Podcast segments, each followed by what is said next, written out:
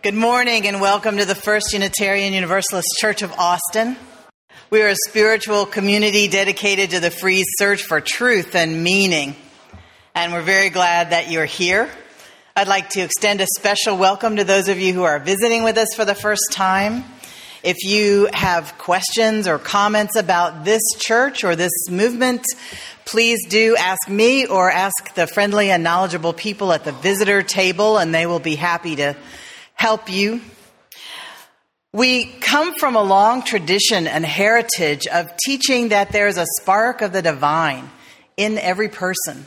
And so it is as part of that heritage that I ask you to greet the holy in our midst by turning to the person to your right and left and welcoming them here this morning. I invite you to say the words with me by which we light our chalice in the light of truth and the warmth of love, we gather to seek, to find, and to share. Our reading is by William F. Schulz. Come into this place of peace and let its silence heal your spirit.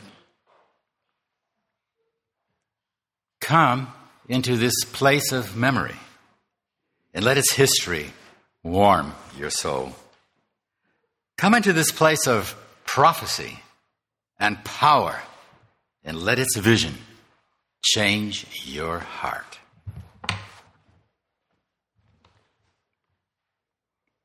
And now we affirm our mission statement in your order of service and on the wall.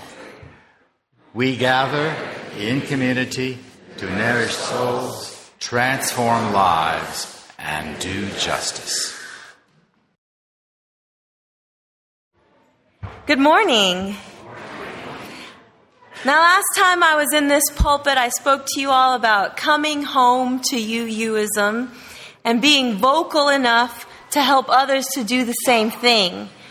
Many of you have heard me several times now talk about my joy in joining this staff here as interim director of lifespan religious education. Mouthful, but such a wonderful gig. Especially, I'm so happy about this, especially in light of the fact that I started my ministerial journey right here in this church many, many years ago. I just had someone earlier, just before the service started, say she remembered me when I was just a little squirt here back in the day working with Interweave, so that was nice. Uh, so, yes, it was the people here in this church who helped me to discover my call to ministry and encouraged me to pursue that path.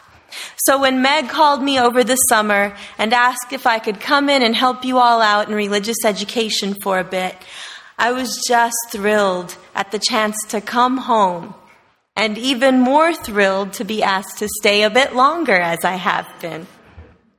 After completing my undergraduate degree down the road at St. Edward's, I headed to New York to attend Union Theological Seminary, all the while intending to someday return to Austin and do ministry here in some form or another.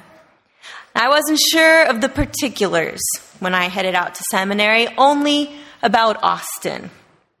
I knew that I wanted to live and work in the place and in the community that I had loved and that had nurtured my call.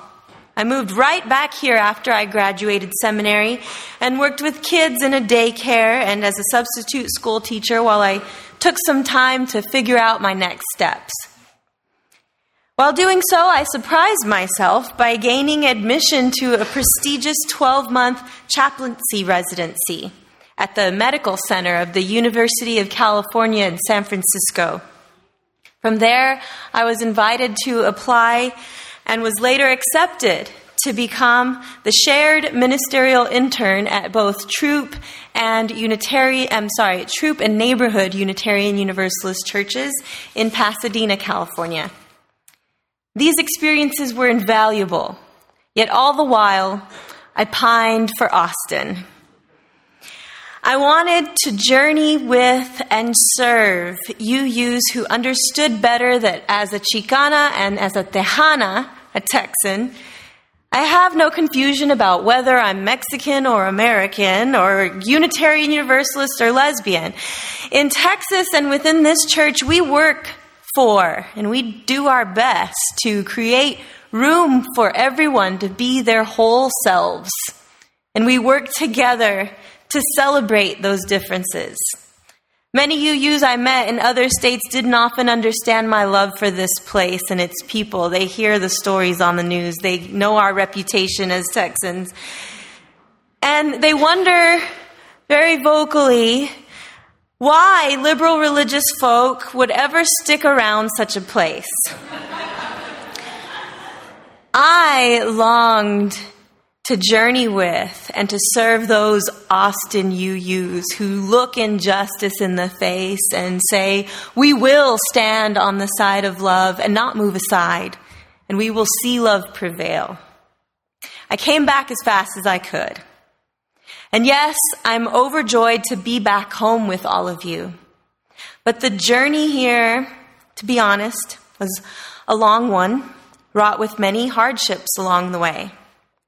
Preparation for UU ministry is a very involved and very, very expensive endeavor.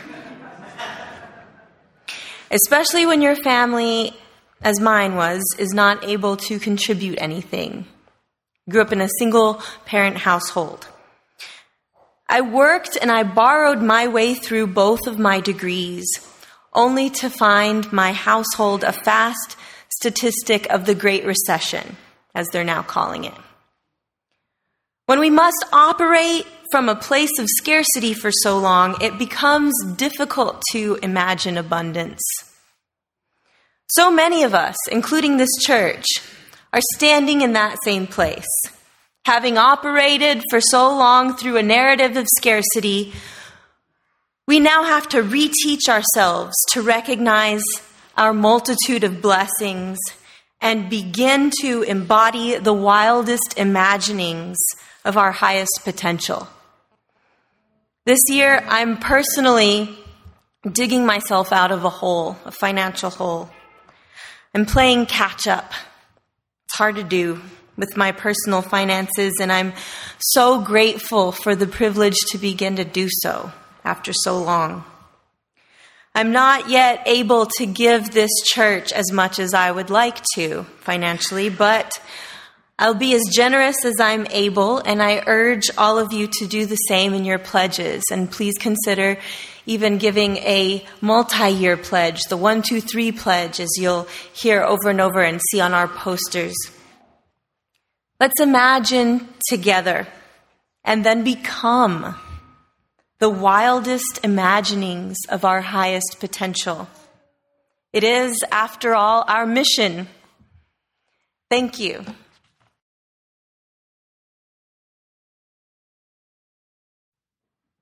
Since the organization that we talked about for our social justice offering this morning was Front Steps, I thought I would talk a little bit about the things that land people on the streets.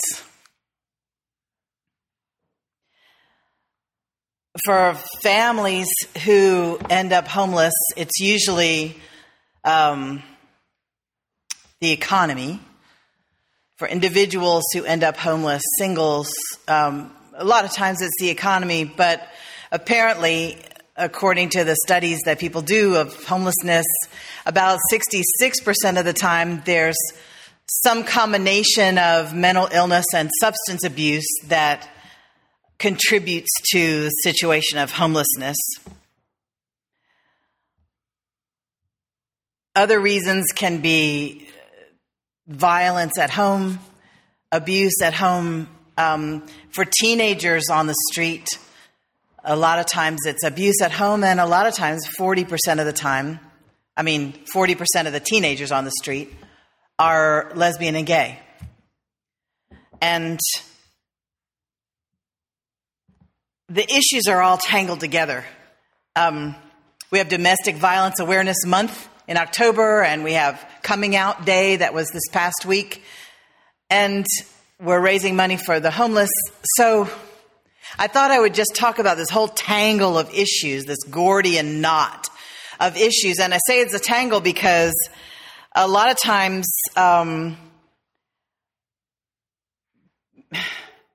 abuse can be um, experienced because or together with substance abuse at home.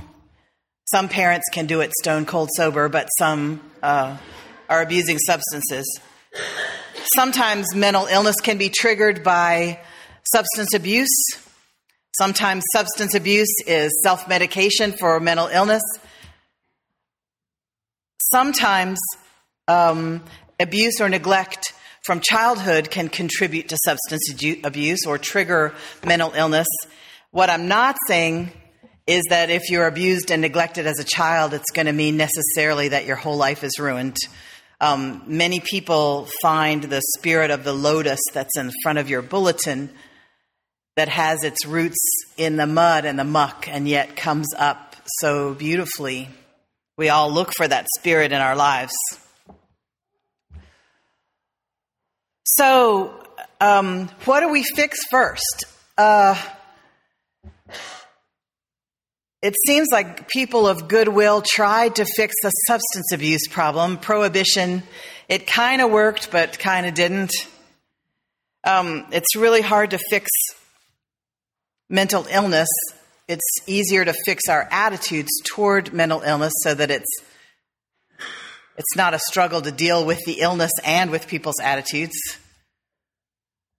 I think we have a pretty good shot in Austin at fixing this um, horror of being lesbian and gay, this church of all churches could do it. We could make a, an intention that we're going to have uh, no kid in Austin kill him or herself because of being gay, and no family in Austin feel like they have to throw their kid out on the street for being gay. Sometimes the families feel like that because the church they go to teaches them that they are responsible for the soul of their child and that their child's going to go to hell, which they will for being lesbian and gay, they teach. Um, it's the parents' fault. So the parents go to incredible lengths, cruel lengths, sometimes to the point of throwing their kid out of the house just to show them tough love. Um, you can't live under this roof as long as you're going to be gay.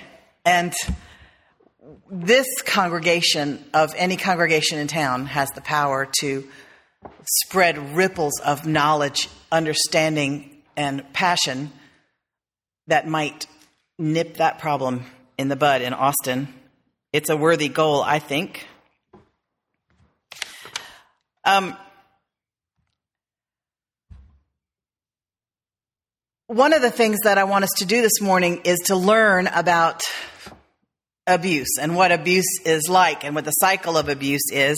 I had to learn about this when um, I helped to start the battered women's shelter in Spartanburg, South Carolina. When I got there, I was 26 years old, and um, they didn't have a women's shelter. That surprised me, and so I saw a little ad in the paper that said it was from this one woman who said, "I want to start a battered women's shelter." So I called her and said, "Let's do it."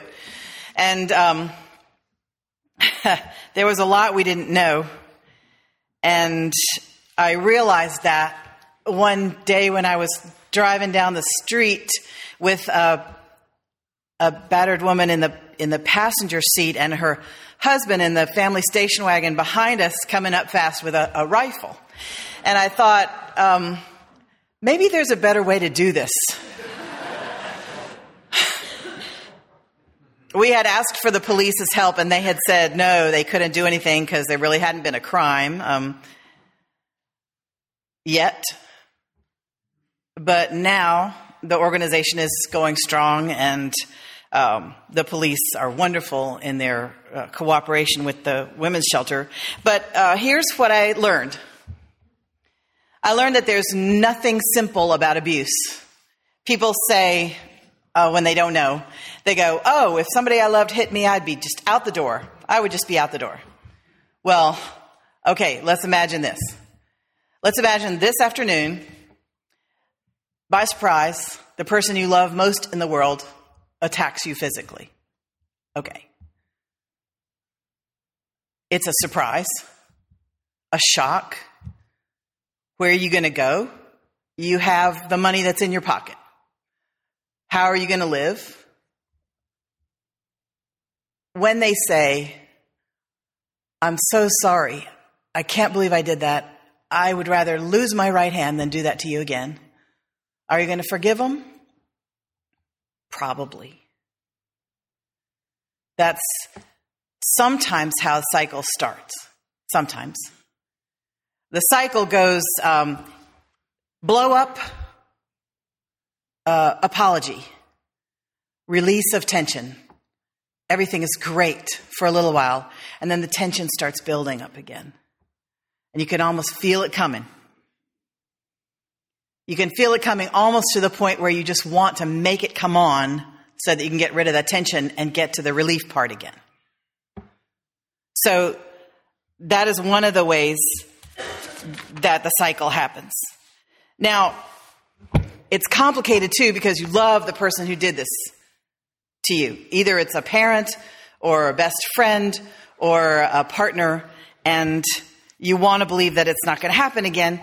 And gets more complicated because if you were abused as a kid, then you have this wiring inside that makes you think it's your fault. You must have done something. And if you're really, really, really good, whatever that means, then you can keep it from happening again. So you think of ways to keep it from happening again. And it's even more complicated because if you're a person who's experienced violence and chaos at home as a kid, sometimes it affects your brain chemistry wiring so that you, uh, your adrenal glands dump adrenaline into your bloodstream at a kind of a lower threshold than people with more ordinary brain wiring. So things feel like an emergency that another person wouldn't feel as an emergency. Does that make sense? And so the complication just layers on top of itself. Um, there doesn't have to be physical violence even for a, a situation to be abusive. There could be emotional abuse, verbal abuse.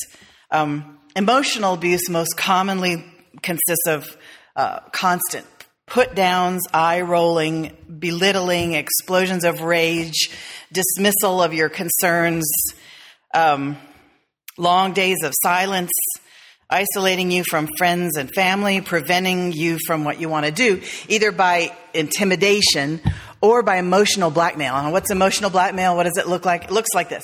If you don't do what I want you to do, then you don't love me. If you don't do what I want you to do, then I will explode or I will hurt myself.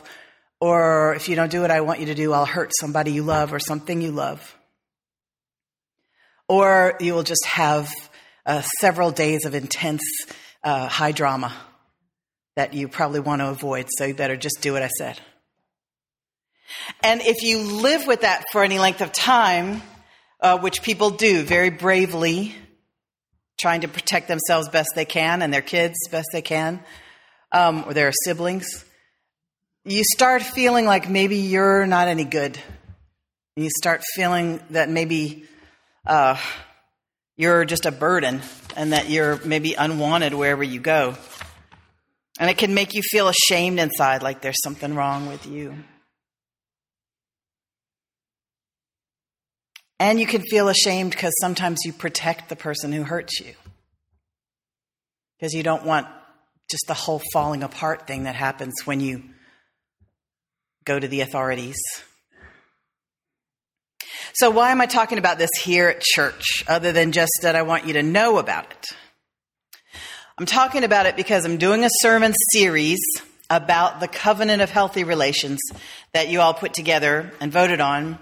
Um, the first sermon in that series was about the word covenant. What does that mean? It's promise, a promise of how you want to be. And the second sermon was uh, last Sunday about supporting the church generously with your time, your talent, and your treasure. And this section of the relationship covenant that I'm talking about today says we want to make our church a safe place to express our deepest fears and our greatest joys. A safe place which is a lovely picture. So, what does that entail? How would you make something safe? And how would you, if we do it here, if we make this place a safe place to express your deepest fears and greatest joys, it will be a wonder. It will be one public place that is safe. There aren't that many. We do a lot of things as a congregation, but if that were the only thing we did, it would almost be enough to make this a safe place. So, in order to be safe, a place has to be somewhere where you're not going to get physically or verbally attacked. That's pretty minimal. You're not going to be physically or verbally attacked in that place. And a safe place should be free uh, from outbursts of rage. It should be free from physical fear. Your sexual boundaries should be respected. It should be a place where you can have your view and speak about it, even when others have a different view. I saw a radical example of this. Some of you all will laugh who don't know Unitarian Universalism that well, but um, You'll get to know it. In another church long ago and far away, um, at, a, at a social dinner, the talk turned to politics, and it was pretty heavily Democratic talk. And um, a woman spoke into a lull in the talk and said, I voted for George W. Bush. A long term member chair of a committee at the church. And as the minister of that church, I held my breath to see what would happen. because I knew these people and they're very nice people, so I knew the worst that would happen would be that southern thing where you pretend it hasn't happened.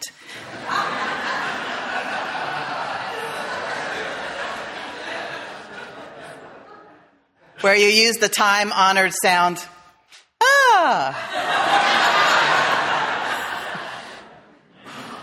but that didn't happen.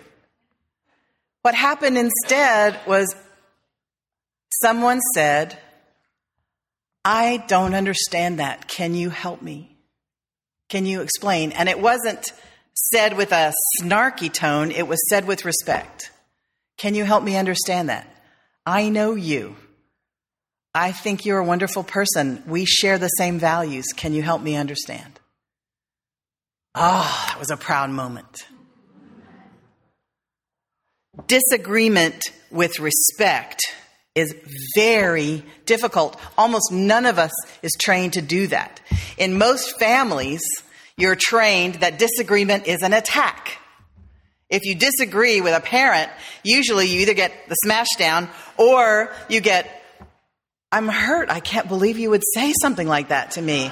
Or, what's wrong with you? Or, you don't think that.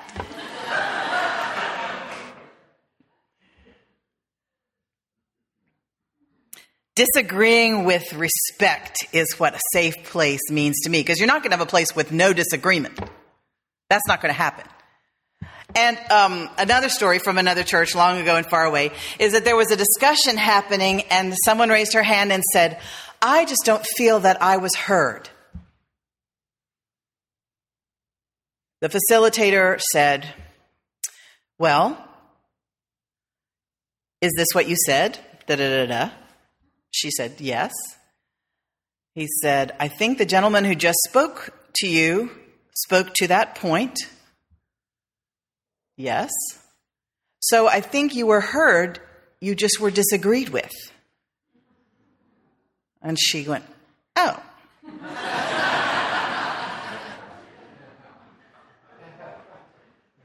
Because, just as an aside, and this is a whole other sermon, most of us extroverts believe that just a few more words will bring you around.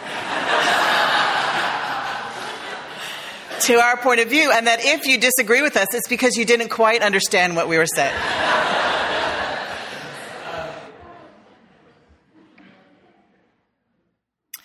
it takes a lot of respect to engage with somebody that you disagree with. A lot of times, when we don't have enough respect or enough love or enough time or enough uh, energy, we just go, oh, I'm not going to deal with that. And that kind of, uh, oh, uh, is not as respectful as engaging passionately and respectfully. So, this is a perfect place to learn how to do that. Especially since uh, coming up in the spring, we're going to have a spring into action, all congregation social justice um, cluster of uh, activities that have to do with immigration. And I think that that is an issue around which the best people have disagreements. And we can engage in civil conversation about it and in action about it and um, see how we do. So, in churches that have felt unsafe, members have had very different experiences of the situation. Same thing with families where there's been abuse. Um, sometimes the abuse is just directed toward one kid. And so, as grown up siblings, they'll be talking about their growing up time and they'll say to the kid who ha- is expressing the, the difficult um, memories, they'll say, Boy, we just must have grown up in a whole different family. I just don't remember it that way at all. Everybody's got a different experience. And in a church that has experienced a lack of safety feeling, everybody had a different experience of it. Some people go, I just didn't, that wasn't my experience. And other people go, well, it was mine. And you're kind of at a standoff. In some families, uh, the tendency is to blame the person who was targeted. You go, well, they're just, you know, always noisy and obnoxious. Or, you know, I, I wanted to abuse you myself when we were growing up. I, so we have to notice and watch that tendency to blame the people who are targeted. Another thing that happens in a congregation that has felt unsafe is that people um, feel ashamed because they saw it but didn't know what to do or ashamed because they didn't see it, or ashamed because they tried to do something and it didn't work. They couldn't make it all right. And they blame themselves because that's what we do. So, what is needed in order to make a safe place?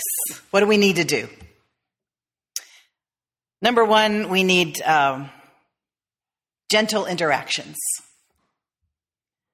Now, I find myself wishing that you had a more gentle minister. Um, I mean, I'm okay, but I, am a little sarcastic. And uh, if I were a more earnest person, uh, it might seem safer, but it would be less fun. That's my story. I'm sticking to it. You need gentle interactions. You need acknowledgement of people's right to their feelings and their views. You need dependability. You need for people to do what they say they're going to do. You need good structure. You need transparency. You need fun. You need allowance for disagreement. In fact, you need to have experiences of some good, strong disagreements where nothing gets blown up and no one gets annihilated, where respect is maintained. And then you go, oh, we can have that. It can happen. You guys are doing that.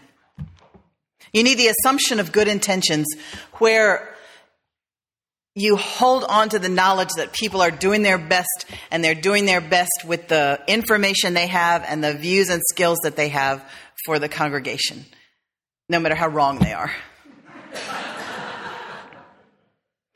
and we make a safe place here because we want to, which is enough of a reason. And we make a, same, a safe place here so that we'll have the peace to really spread our wings.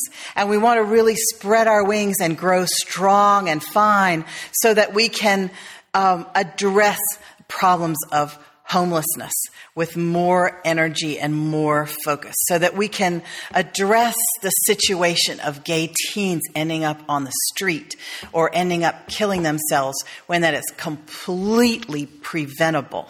And we can have the strength to help with that, to tell parents there is no hell. Your children are not going to hell. Don't worry about it. Um, your minister is a lovely person, but they're mistaken about that. You would go to jail if you burned your child for making mistakes. Do you think you're a better parent than God? Why would we worship a God who would burn his children for making mistakes? It's not logical.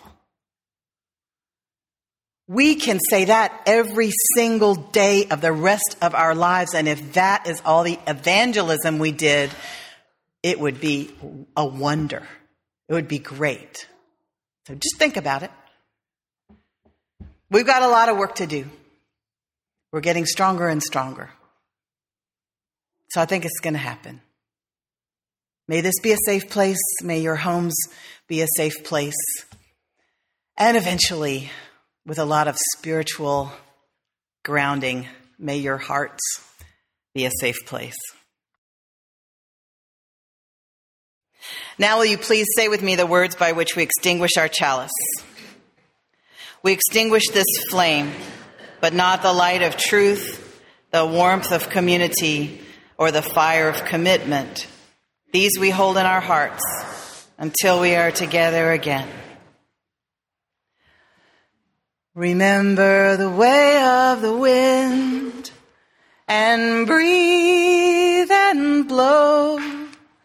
Remember the way of the fire and sparkle and glitter and glow. Remember the way of the water and ebb and flow. Remember the way of the earth and grow. This is a presentation of the First Unitarian Universalist Church of Austin. For more information, visit our website at www austinuu.org.